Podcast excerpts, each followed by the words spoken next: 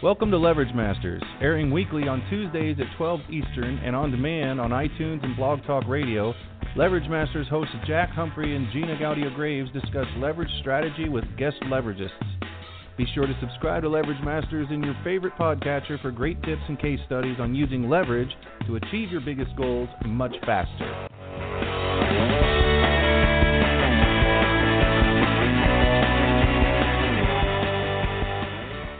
Welcome everyone to another episode of Leverage Masters.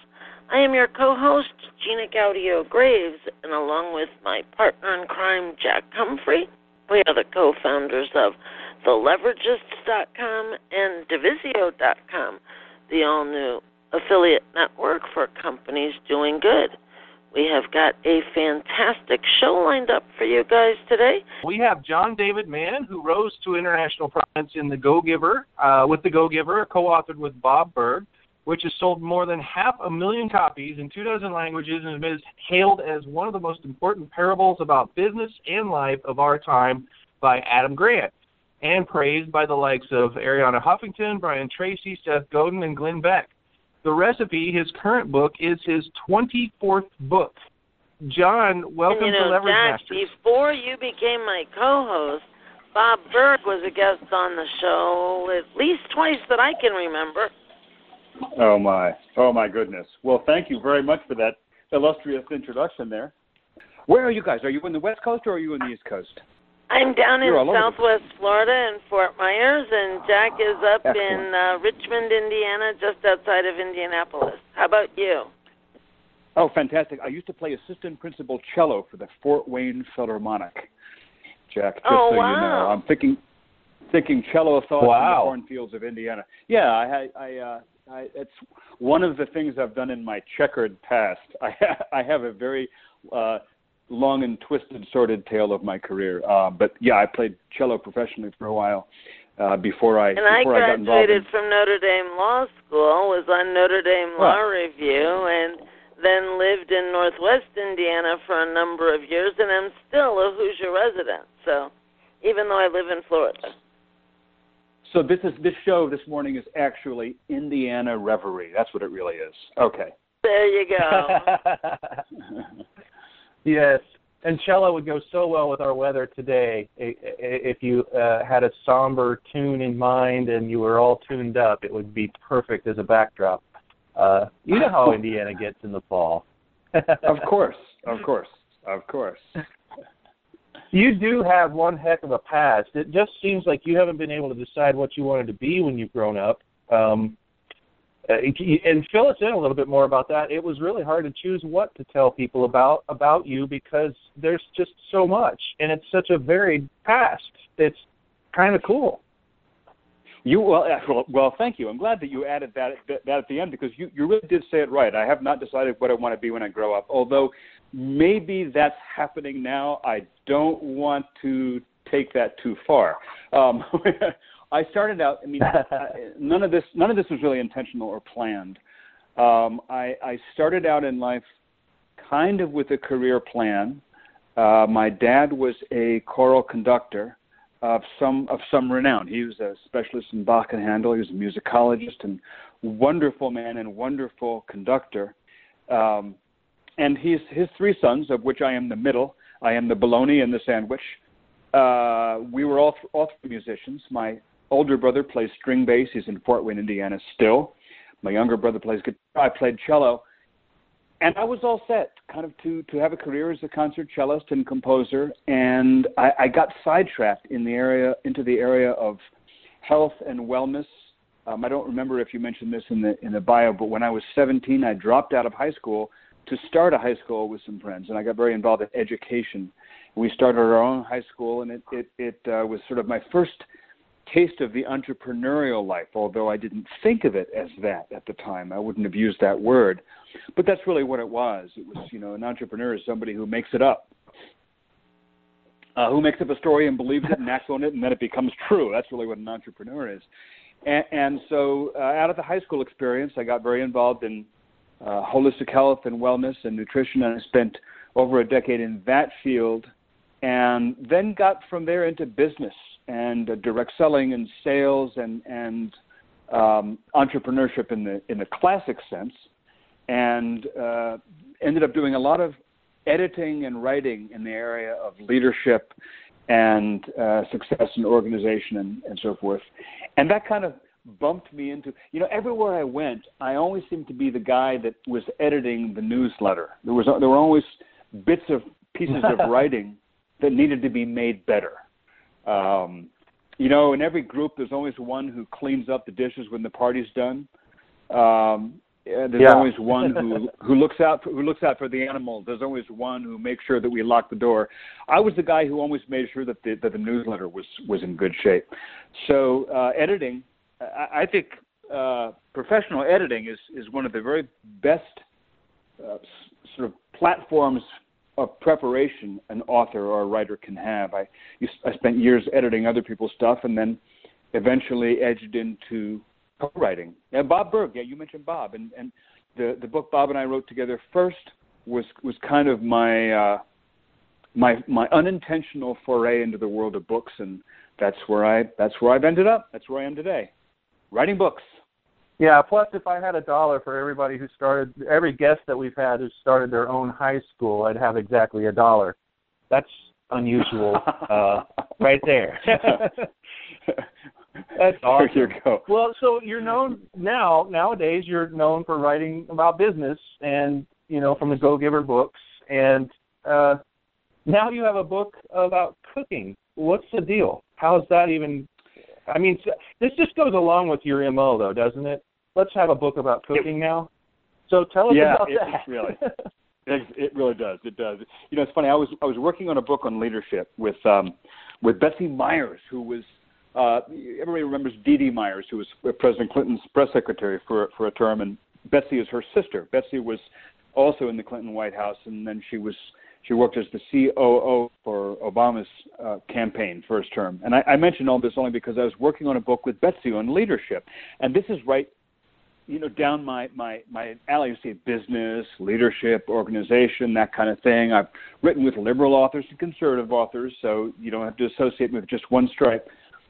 But I was working, I was in a meeting with her on this book, and I got a call from my agent, my literary agent, who said, I got this book, and, and it's not the kind of thing you do, and you probably, you know, you're not going to want to do this, but I, I need a writer. Uh, there's a, a Navy SEAL sniper sitting in my office. and she sent me uh, a page that this guy had written about a, uh, his memoir he wanted to write, a book about his experience as a Navy SEAL sniper, and then as the guy who who went on to train a generation of, of snipers. And I read the page, and I I called her back and said, I don't want to do this. I've got to do this. Um, and I believe it or not, I'm answering your question, Jack. I really am. I'm getting going to get to the cooking, but um, I, I I did that book with Brandon Webb, the Navy SEAL sniper that I was talking about. We wrote his memoir, The Red Circle. It was a New York Times bestseller. We had a blast doing it. It was just when when SEALs were, you know, kind of coming into. It was after Cap- the Captain Phillips thing had happened, um, and and you know, soon after that, the uh, Bin Laden thing happened. And suddenly, everybody was talking about SEALs and I guess we caught that wave. In any case, we've written, I guess, five books now together. And the the fascinating thing for me about these books with Brandon uh, is, first off, he's an amazing entrepreneur, and so we actually clicked on that level. But I have no military background. I, I have no military history. So writing a military memoir. Um, earlier this year, I put out a book. It was a, a, a sort of a memoir and an action story about uh, real life story of following the, the path of four special operations snipers um, Army Mar- Ranger, a Marine sniper, a Canadian infantry sniper, and a Navy SEAL. And I know it sounds like the first line of a joke. Um, they walked into a bar, and this is a massive military memoir with you know tons of detail, none of which I know anything about. So, so in order to be able to write that stuff, I, I really had to ask a lot of questions and learn it. And I felt like it was an advantage because there's no way I was going to talk over the reader's heads. There's no way I was going to just make assumptions and say things and, and, and leave the reader behind because I knew less than any reader of, of books like this. So it, I had to be able to explain it so that I got it, and therefore anybody who reads those books is going to get it. That was kind of like this book you're talking about now. Um, I was approached years ago when The Go Giver first came out.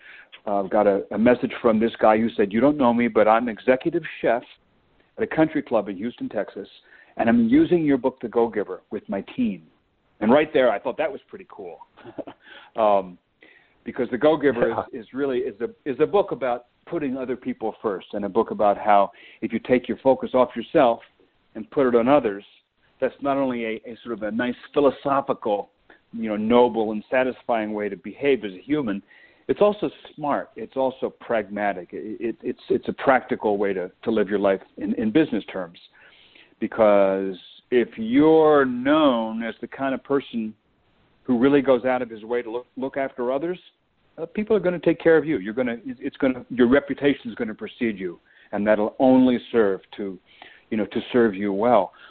Well, so here's this guy who is executive chef of this gigantic operation. He's using the Go Giver in his in his place, and uh, he invited me out to give a talk, which I did, and then he told me about this idea he had for a story about this 14 year old boy who's lost his dad and who's really struggling with life and uh, and angry at the world, and his grades are plummeting. He's getting in fights, and he's in a bad place. And he ends up having to go to work for this crusty old diner chef who you know hardly sa- has, says a word. And uh, at that point, it becomes like Karate Kid meets Master Chef. it's like the Mr. Miyagi of the kitchen. And I like, oh, oh, I love that idea um, personal growth, leadership, and life lessons in the kitchen. God, fantastic. So I, I was the same as I was with the sniper thing. I said, I, I've got to write that book. I, I've got to be, I've got to be the author who writes that book. Um, and so, and so we did. I teamed up with him, Chef Charles Carroll, who's this amazing award-winning international chef. Um, and I te- teamed up with him, and, and we wrote this book. And it's exactly the story he envisioned. It's the 14-year-old boy his name is Owen, who is in a bad way and, and goes to work in this little diner sh- diner kitchen for this uh, inscrutable chef John Kellaway and and um, and learns a whole lot about life and, and loss and love and, and greatness in the process. Long paragraph to answer and your very short question. well, and also you're probably an amazing cook now, right? Well, you know, I, I shared this with my readers. I had a lot of people. We had almost 200 people read the book before we published it. We we got a big circle of, of early readers, um, and a lot of them came back and said, you know, I, I cried when I read this book. I wasn't expecting that, and I was I was laughing because I was expecting that. Ha ha ha! I made you cry. That was the goal. um, but I cried when I was writing it, so you know you definitely need to cry while you're reading it. But a lot came back and said, you know, after reading it, I, I'm I feel more confident in the kitchen. I don't know if it's that I know more or I just feel better about it, but um, there is. There's a lot of cooking in the book. There's a lot of food. There's a lot of cooking.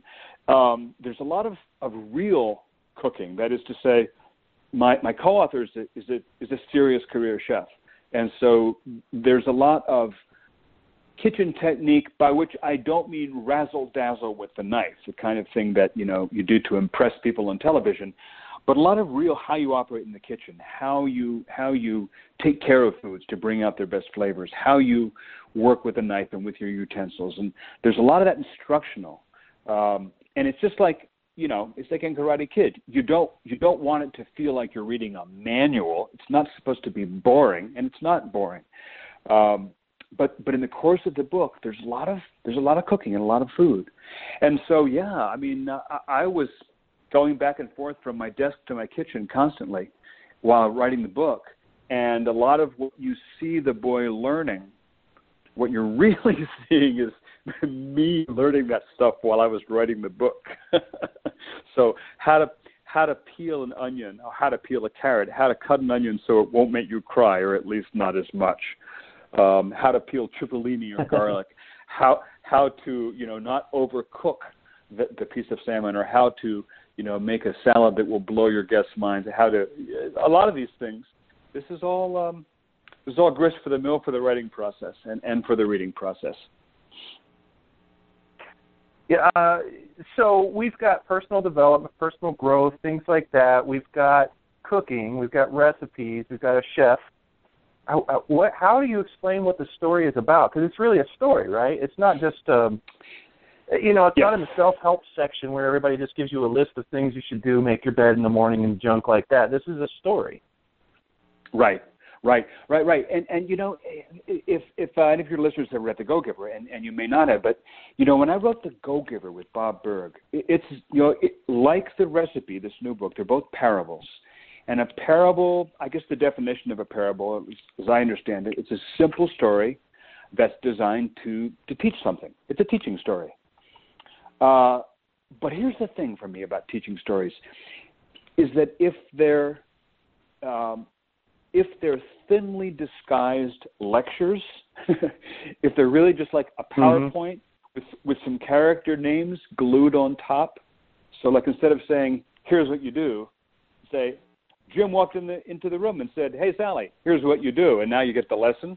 Like, oh, help me. You know, it's it's not only is Yeah. it boring, but it's worse than that because you feel like you're being talked down to. And in fact, parables there's a million parables out there and they they sometimes have kind of a bad name in some business circles simply be, exactly because of that um, for me you know when i when i wrote the go giver i had just come out of uh, uh, intensive year of screenwriting uh, study because that was what i was planning to be was a screenwriter. And for me uh, the the greatest the best teaching happens through stories and the best stories happen through emotion. Um, you know you you may want to teach an idea or a thought or a principle but what you communicate how you reach people is through feeling is through ex- human experience in a in a story for a story to be something that people want to read i i- you've got to experience someone's struggle their their pain their their yearning their triumph and the triumph is meaningful if there isn't some some struggle to get there for me, here's what it comes down to. When I write a story like the recipe, I'll start out with some ideas that I know we want to, I think we want to communicate. Because Charles gives a lot of, Chef Charles gives talks about the ingredients of greatness and about the learned in his life as a chef. And I, I, I do the same thing. Uh, we give talks about, you know, there's five principles or seven principles or three principles of this or that. But I there and write a story, you start out with this 14 year old kid and this kind of inscrutable old chef. And when I do it, I go, what? Who is this kid? It's like getting to know someone that just sat down in their living room. Um, who is this old chef? what makes them tick, what what's important to them, you know, who do they love, who do they miss, who do they want to become, who are they afraid of, what are they afraid of, and so that's yeah, it's a story, and it's got to be first and foremost a story. And you, you, if you feel like you're being lectured to, then I've failed. If you feel like you really want to know what happens on this page because you care about this kid, th- then I've succeeded. And the story is a story about this boy who's who just lost his dad. So the subtitle of the book is a story of loss, love, and the ingredients of greatness. Um, the ingredients of greatness might be the purpose of the book, but the the substance of the book is is the loss and the love. It's it's you know most of us didn't lose our fathers at age 14, but we've all experienced some kind of loss whether you know a, a, you know on the scale of tragedy like someone's died or you know you had a best friend who betrayed you.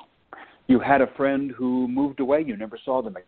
Um, you really wanted to be in this team and you got kicked out. Whatever it was we've all experienced some kind of, of pain that's left its scars and that we've struggled to deal with.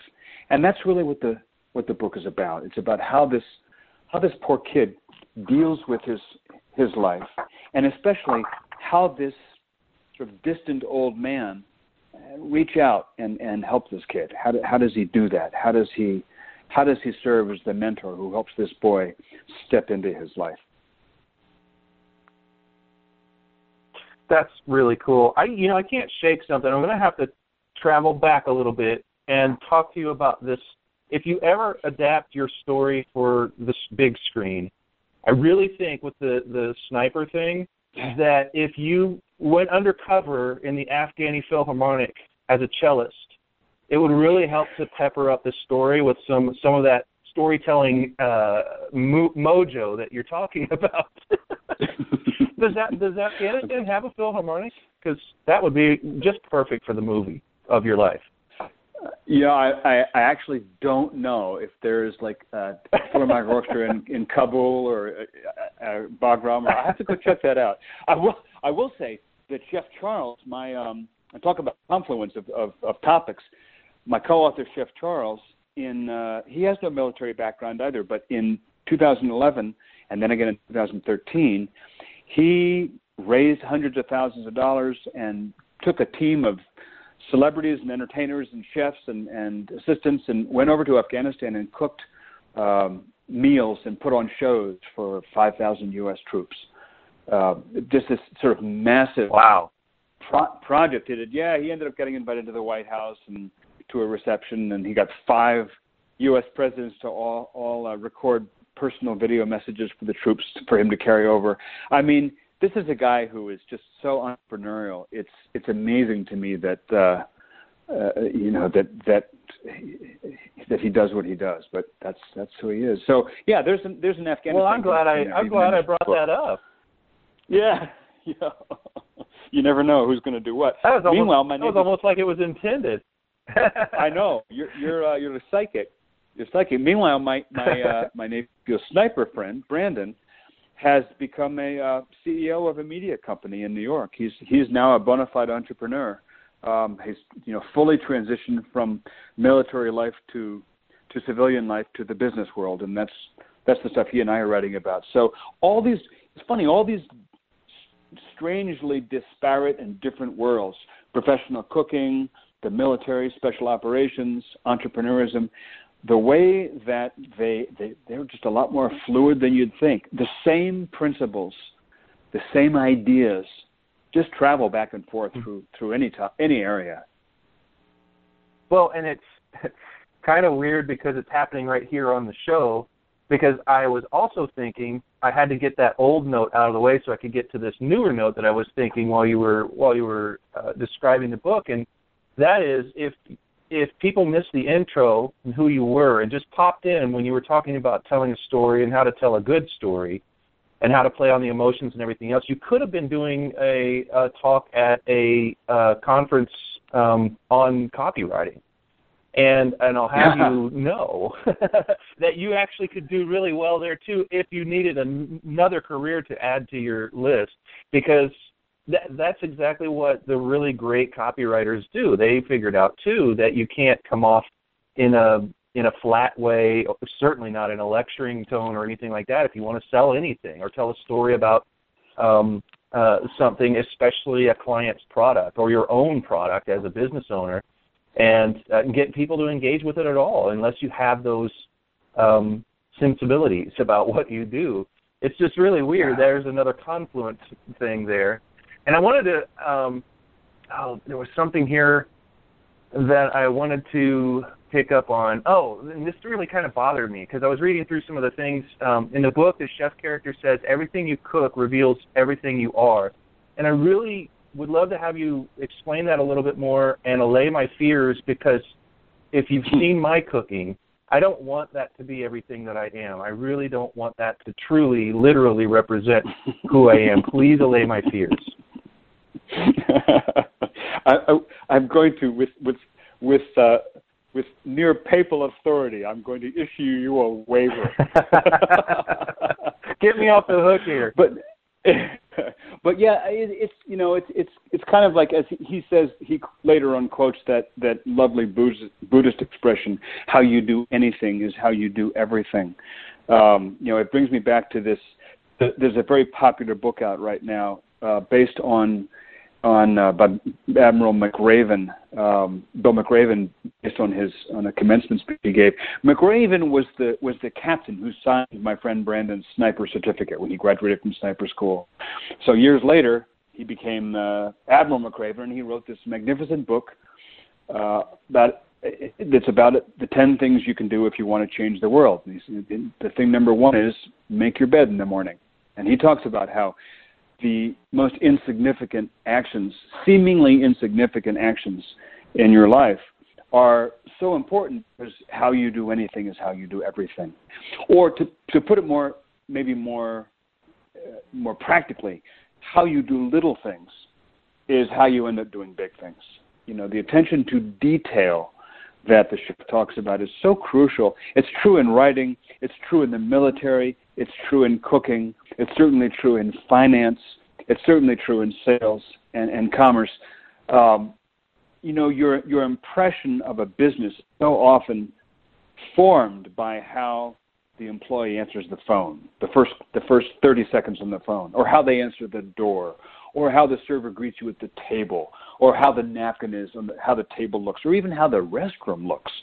You know, you go to a, a restaurant and there's all this food and all these cooks and all this serving and all these tables and all these menus and and you got to wash your hands and, you, and it's like you come back and say, "My God, that's the cleanest restroom I've ever seen." You almost don't even need to know what the, what's on the menu because you've already decided that this restaurant is a cut above because they paid attention to that detail. And so that's kind of what the chef is saying there. He's saying that when you cook, in the same way as that when you greet a customer, when you make your bed, when you do something, even like an over easy egg, it communicates so much about your state of mind. It communicates so much about your level of attention, about where your mind is at about how you are. So he says, if you cook, if you're feeling angry, you're going to cook angry. If you're if you're feeling hurried, you're going to cook hurried.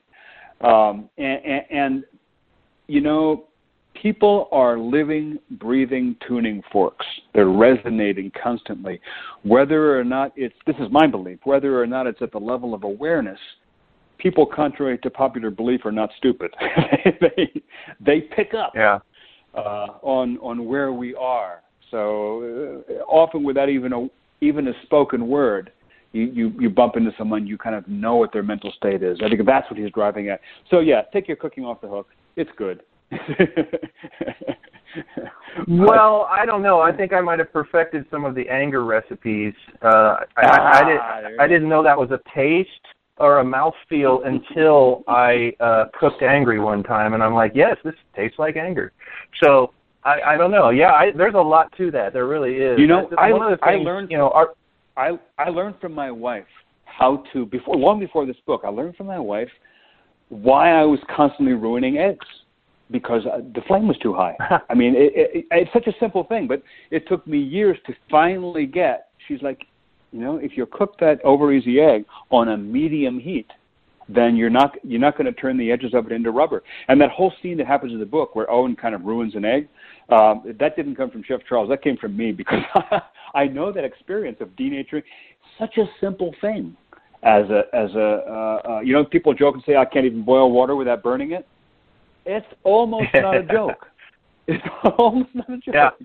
And yeah, I'm not an angry person, but I was being a rushed person I was being an impatient person, and I was I was ruining egg after egg after egg, not because I'm a person of ruination, but because I was not giving us any care. I was just trying to hurry up. I wanted to get done now. Yeah. Oh yeah, I've made lots of those rubber eggs. Uh I yep. try to get people convinced that it's a style, like it's French or something and that you like know that. it's a big deal. One time, uh, I worked in a country club, uh, you know, between years in college, and uh, the chef had to leave and uh, left us in charge, and it was, you know, persnickety uppity uh, uh, country club people who were coming in, and it was a country western theme, and uh nobody here it's indiana but nobody here understands what country. I had come back from the west and i had seen what people in the west are really like and this was so they're all dressed in their weird cowboy hats or whatever they had in their closet that sort of felt like their version of bonanza and it was really really weird. But we uh we had cornbread tons and tons of cornbread. It was themed it had ham and beans and there was a brisket and there was you know we had to have cornbread and we were missing a chef who had that magic touch. And I know you know this thing where a chef just moves around a kitchen in a way yeah. that is like an octopus with eight arms. He gets so much more done, or she. They just have a intuitive feel for the space and what's getting ready to burn if you don't go over here. And we didn't have that. We were just, you know, I was a glorified mm. dishwasher, and I had to go in and do some things in the. And, and this is where I learned a lot about cooking myself. Uh, it, it, you know, when they were short, I had to do things I was really uncomfortable and not trained to do so I'm doing some of that, chopping some things or whatever, and we start to smell something. And the uh, the the sous chef or the the, the guy we, that left in charge, Danny, uh, was screaming uh, a little bit in the kitchen, and everybody's coming in, and we're at the last moment, and he opens the oven, and the cornbread was getting burnt. It had been in too long, and pans of it, just trays of it. So, and this is it. There's no making any more. The people are coming in, and they're ready to get somebody fired at all times. We had a running joke in the kitchen that, you know, one of the things that rich people really love to do is just get somebody fired. They have the power to do it, and if I'm, you know, anything is off, well, burnt cornbread is off. But. Danny is sweating. He's literally sweating. His hat is sweating through. He had one of those paper chef hat things, and and uh, and he's out there. He's like, we just got to go. And he's a gay guy, and he's just got this really flamboyant. And I just love how the whole thing. And so he's down there carving the uh, roast beef at the end of the table, and we had. He said, just cut it up and put it out there. And he did, and we did and it was really brown on the bottom. And i heard and so we're all doing things around the table. We're all looking around and the people are coming and they're just waiting to something to be off. And they're all you know they don't want to be in richmond indiana at a country club. They heard there are better country clubs in much you know fancier cities and they know they're not really rich people. Really rich people don't live here. But so they're mad at and, and they're just waiting and we're all waiting to get fired and and have everything go to crap. And i heard danny down at the end they said what's this cornbread? And he said, well, that's country cornbread. That's country and western cornbread. That's a special recipe from out west. And he got a twang. I don't know where the twang came from, but that's how he. And they, I watched people pick up two pieces. They they know what burnt cornbread looks like. Everybody knows that, but he made it special by telling a story about it and saying it fit with the theme of why we're all here. And that's how cowboys made it he said. And I just was like, oh my God, you're brilliant. And people who had put down the tongs picked the tongs up again and put another piece on their tray because they knew now it was special for them and they were being treated special. And we all kept our jobs. this is like Tom Sawyer and a whitewashing fence. Oh my God, that's great. this is too great. anyway, anytime you need, I, I can make you some nice country western cornbread if you like, cowboy cornbread. Oh, I, not not only that, but also you can uh, definitely write write the book about it. that, that is fantastic. I love it. Uh, and you know what? Their lives so another for it because they went home with a great story. They went home feeling better about their lives because they had participated. They had partaken yeah. of the of the real stuff, the good stuff. Yeah, I bet. Oh God, that would be funny to follow up with just a little fake uh, story about how they went home and bragged about that to people. that would be perfect. There might be a book. you might get me to jump careers and just start writing about oh, stuff like this. Uh, so one of the things that Chef confusion. talks about in a book as as well is uh, to pay attention to the little things. When you do, the big things tend to take care of themselves. And yes. it's kind of weird because that is absolutely, you can feel that in your gut that that's true. But I've also yeah. said to people, because we have a business oriented audience, and I've also said that if you, you know, leverage and go as high as you can in your business and talk to the biggest people or do the biggest things, the little things tend to fill themselves in at the bottom. And I also feel that on a gut level. But what did Chef mean by pay attention to the little things? When you do, the big things tend to take care of themselves. You know, it, it, I'll give an example in writing, and and this, I've as you said at the at the beginning, I've, I've written like two dozen books now, so I I I know intellectually I know, logically I know that I know how to do this, I, or I know that I can do this. But I will tell you, every time I sit down to start a new book, there, there, you know, there's a phase where I'm gathering, I'm researching, I'm like learning who Chef Charles is or who Brandon Webb is or whatever, kind of getting getting ready, right? to write. And then there comes phase two, where, which is the actual writing, sitting down with the blank page or the blank screen and saying, okay, like, what is this book? I, I, what's what's on page one? How does it start? What what is what? How does this how does this book go? And when I actually have to start writing it, there's a panic inside me where I feel like I I just can't do this. Oh my god, I just don't don't know how it works. I don't know how it how it how it should flow. I don't know where it starts. I just and I'll, I'll hear myself say it out loud. I don't I can't do this. I can't write this book. And what I've learned is, sorry for the beeping. It's call waiting. What I've learned is, I can't. I can't write this book. I can write a sentence. I can write a paragraph. And, it's like it's like that. All I can do is, you know, it's like Hemingway would say, I'll write one true sentence. That's what you can do. And there comes a point where I have to just let go and not worry about the structure of the whole book, the theme of the whole book, the, the gist of the whole book, and just write a sentence. It's kind of like I have to do what I have to do at nine o'clock and not worry about the rest of the day. Um, I think what you said is also true. You know, it's keeping your eye on the big picture, also the details fill in. I think they're both true. But it, for me, it's like this: it's the little things that matter. They'll determine the big results. At the same time, I think you have to ask the big questions first, because mm. those questions will tell you what are the little things you need to do. Um, you know, I will I will start out in the, in, in the case of writing a story or writing a book. I will ask, what's this book about? Who is this person? You know, what's what's the what are the where's this book going? I don't mean the ending because often the ending is a surprise to me as much as it is, as it is to the reader. But I mean, in the big picture, what's the point of this book? Why are we writing it? Um, it's the same thing with a business. You know, why am I in business? What is this business for? But yeah, eh, operationally speaking, I really think that sometimes you just have to focus on the integrity of the detail, and that when you do, um, you know, things things tend to fall into place. Yeah. Well, you know, I always wanted to be a a multi-book author, and it doesn't help to hear you say that the same stuff sets in on you even after 24 books at, at, the beginning it's of each now. book. But it's I guess it's now. just it, it's be- okay. Yeah, you know it's I mean, coming I, I at used, least. It's not that. It, I used to really not know. I mean, I used to really go, "Oh my God, I don't think I can do this." Now I hear myself say that, but I also, you know, I say, "Okay, John, I'll t- take myself by the hand and say, John, you know how this works, and I will actually change my own languaging. I taught myself years ago to speak my, my internal dialogue out loud so I can hear how ridiculous it is. Um, we tend to not realize how ridiculous the things we say to ourselves are because we don't hear them when they're just inside our heads. But I've learned to say it out loud, so I'll actually say out loud. I'll say, "John, you idiot." I'll say, "John, you have no idea what you're doing. You are totally, totally, you know, up Schitt's Creek here, or you're up the river, or whatever."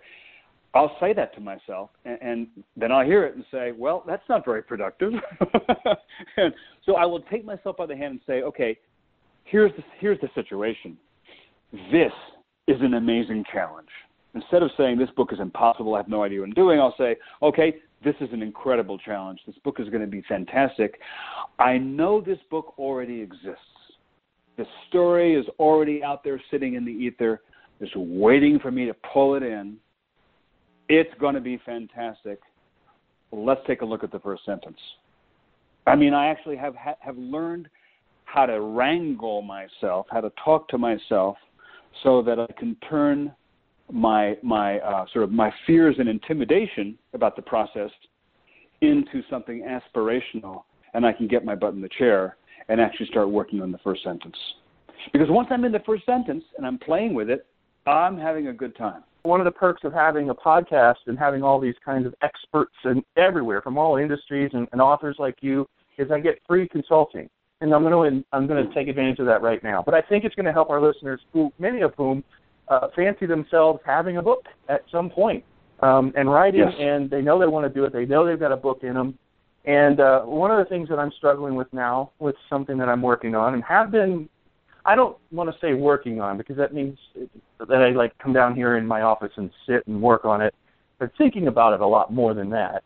And what do hmm. you do when you sit down and you you're all over the place? Like one of your 24 books, you probably had put a lot of thought into, or you've been thinking maybe for over the course of a couple of years about, man, I really would like to write that. Here's another idea that through you know came through my head, and uh, how do you deal with then sitting down with something that you were you felt prepared to more prepared because you had more time to think about it, and now all those thoughts about different chapters, different parts of the story, all of those things are jumbled around in your head, and that makes it kind of hard for me to sit down and write that sentence, write that first mm. sentence, wherever that might be yeah. in the story. How do you deal with that?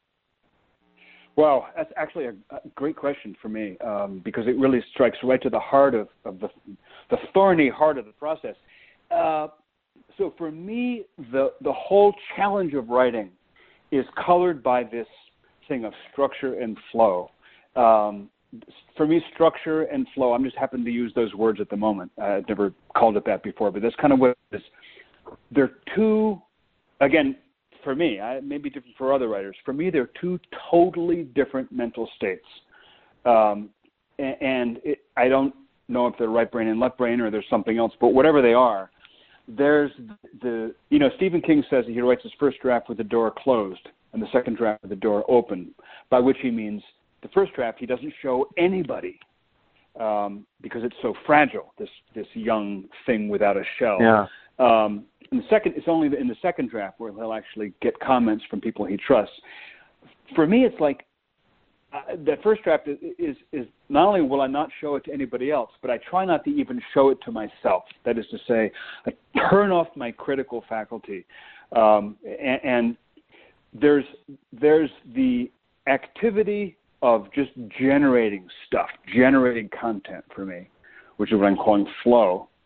And then there's the activity of kind of sorting through and organizing what I've got or organizing what I'm thinking and trying to you know look for the structure. And and I'll tell you Jack I've even got two different spots in my house. I have a uh, you know my desk with my laptop which is where I do most of my normal work. And it's very structured there. And I've but I can't start a chapter. Or even if I'm writing a blog post you know four or five hundred words I I, I don't usually start it at my desk. When I'm going to start something uh, uh, and and you know this might be the this might not be literally page one. It might be you know the second half of a chapter where there's been a break and I got to start something new. When, anyway, when I'm going to generate something fresh, I'll go off and sit in my my armchair on the other side of my office with a, a blank pad of paper. I cannot do this with a laptop or a computer. Um, blank pad, a pen, a cup of hot tea, and usually headphones on to block out noise and just get myself in almost a meditative state. I mean, just a place of okay, let's see what's let's see what's let's try tuning the radio knob and see what's playing out there in the ether. Um, and I, I, I studiously avoid letting myself have any structural thoughts or any critical commentary. And I'll, I'll it may take me half an hour to start getting an idea or, or 10 minutes or whatever time it takes I'll start working on that pad. I might fill up a page or page and a half maximum. I never generate much material in that place. I'll generate a little bit and uh, uh, sort of seed material or ideas or snippets of dialogue, and they may be from page one. They may be from first thing I wrote in the Go Giver was three quarters of the way through the book. Um, some of the first stuff that we scribbled in the recipe was was way way into the book. So this may not even be page one. It's just like I look for a handhold wherever I can sort of glom on and grab on and get a feeling for what's happening in this in this story or in this book or in this blog post. Um, and by the way, blog post, it, you know, it may not be a story. This may be a post about an idea. It may be totally non nonfiction, but it's still the same thing. I'm looking for a place to grab on where I, I feel like I've got something to say or some something to, to write. Then I'll take that pad of paper over to my desk and sit down, and now I'm like another person. Now I'm like my editor, and I'll say, okay, what do we got here? Ah, all this is crap. I'll throw this this stuff all out. This is no good. This is interesting. I could develop this. This could go somewhere, and, and then I'll start sorting through and looking for structure. And and sometimes for me when I get stuck, it's it's it's I'm in the I have to just you know shift from one mode to the other or back again.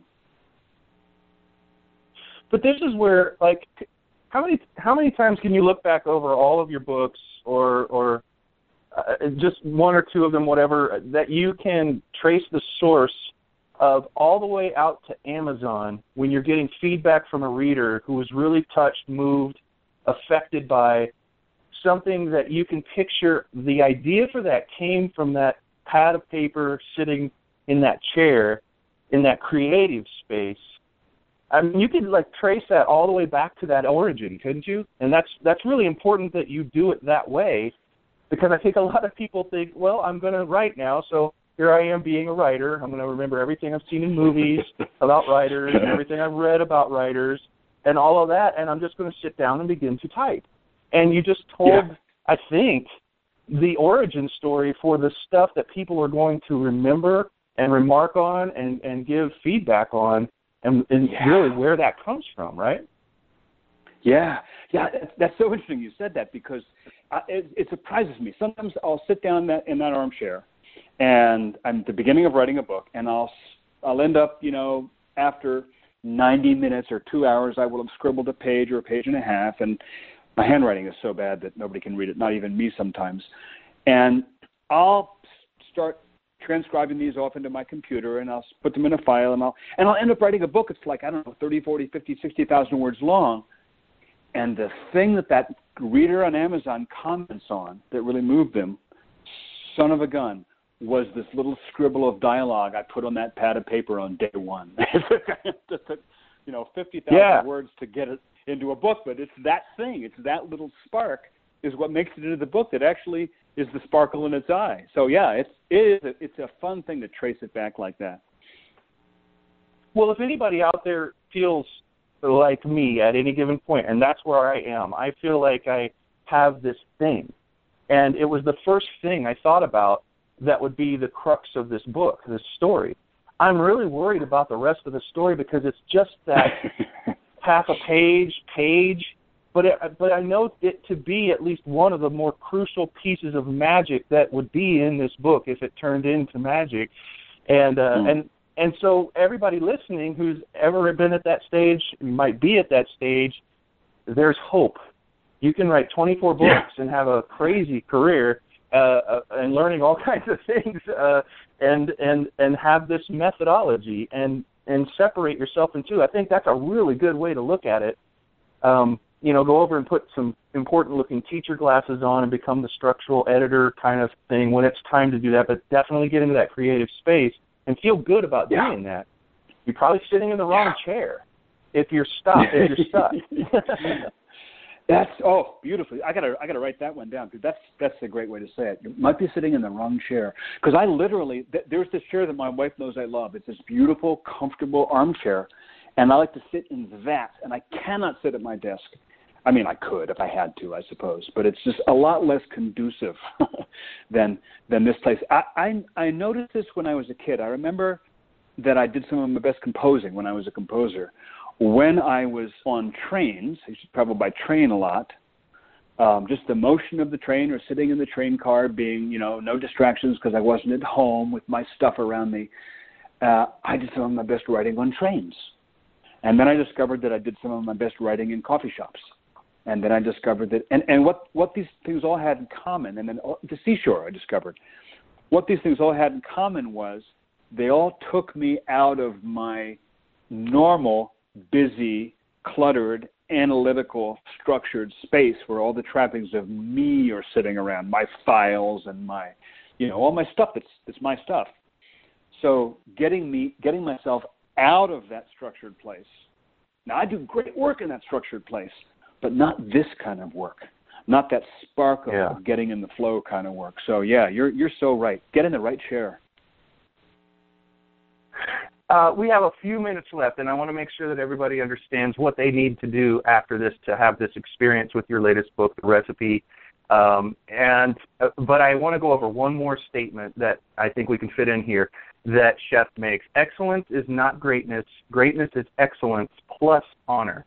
What does he mean by that? And and why is excellence not the same as greatness? Yeah, you know. It's um. So when I was a kid, I played in an ensemble, And uh, I remember in, in New York City, I remember one time we had a we were playing a Brahms F minor piano quintet, and we had the string quartet plus piano. Had an amazing pianist, and our first violinist was this kid who just come over from Hungary, who was just a, a, a, a prodigy, amazing technique, and he would play a passage, and it was like you just listened to a wooden post, nothing. It was like he could play anything, but it was just notes. It didn't touch you at all, and uh, it's like he was a sweet kid, had a nice heart, but it just it didn't reach out to his fingers.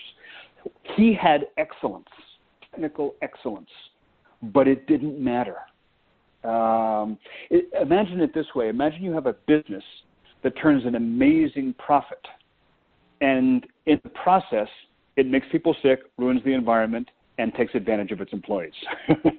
like, so okay, uh, excellence, I suppose to me, what, so what the chef is saying is there is there is technical excellence, and that's important. The skills with the knife, with the fire, with the seasonings, with the combining. There's the, the timing.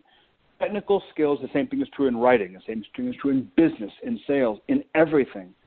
There is the the vocabulary of the discipline, and you want to have excellence in that vocabulary. But the larger question is who are you doing it for? Why are you doing it? What's what's who are you serving? Is the way the chef puts it. it, it it's I think it's best summed up for me in this scene. That is what the cover of the book is about. On the cover of the book, uh, if you if you ever see the book's cover, it's picture of a plate of blueberry pancakes with a single peach rose in a one stem vase. And it's a picture of a scene that Owen, the boy, remembers back when he was eight years old, one day when his dad was still alive. And Owen comes down from his bedroom one morning, a Saturday morning, and finds his dad cooking breakfast. And he's cooking breakfast for Owen's mom, breakfast in bed Saturday morning. He's making his famous oat blueberry pancakes. And Owen asks his dad, What makes your pancakes taste so good? Is it the blueberries? And his father says, No, it's not the blueberries.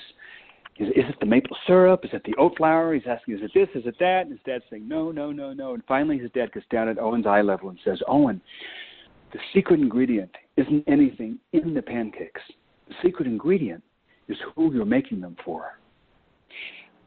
That for me is like the the message of the book. It's the, the heart and soul of the book. And I think that's what the what the chef is really saying. That excellence is the sixth of the seven steps of the seven rules. It's important. It's right up there. But excellence by itself doesn't determine greatness because greatness is all about who are you doing it for. Awesome way to round out the day here. Uh, thank you so much. The book is uh, The Recipe A Story of Lost Love and the Ingredients of Greatness by John David Mann and Charles M. Carroll. You can pick it up at Amazon. And how do people follow you around the internet? What's your favorite place to engage with folks? I pour everything I've got into my website, which is simply my name, John David Mann with two N's dot com. Awesome, John. Man, this is really, no pun intended. This has really been awesome. I've, I've had a great time today. It was very unexpected. Uh, it was uh, a kind of a late addition to the show, and uh, I, I just kept reading and reading. I'm like, this guy, wow.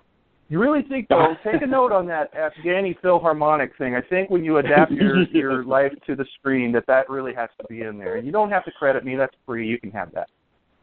Oh, you got executive producer and an assistant producer at least, because there's always room for cello. Absolutely. All right. Well, thank you so much for being on Leverage Masters today. Thanks so much. I love being here. Appreciate awesome, it. guys. Thank you. Tune in next week for another episode of Leverage Masters. And don't forget to follow us on Facebook on our Leverage Black Book page to keep up with the latest. We'll see you next time on Leverage Masters.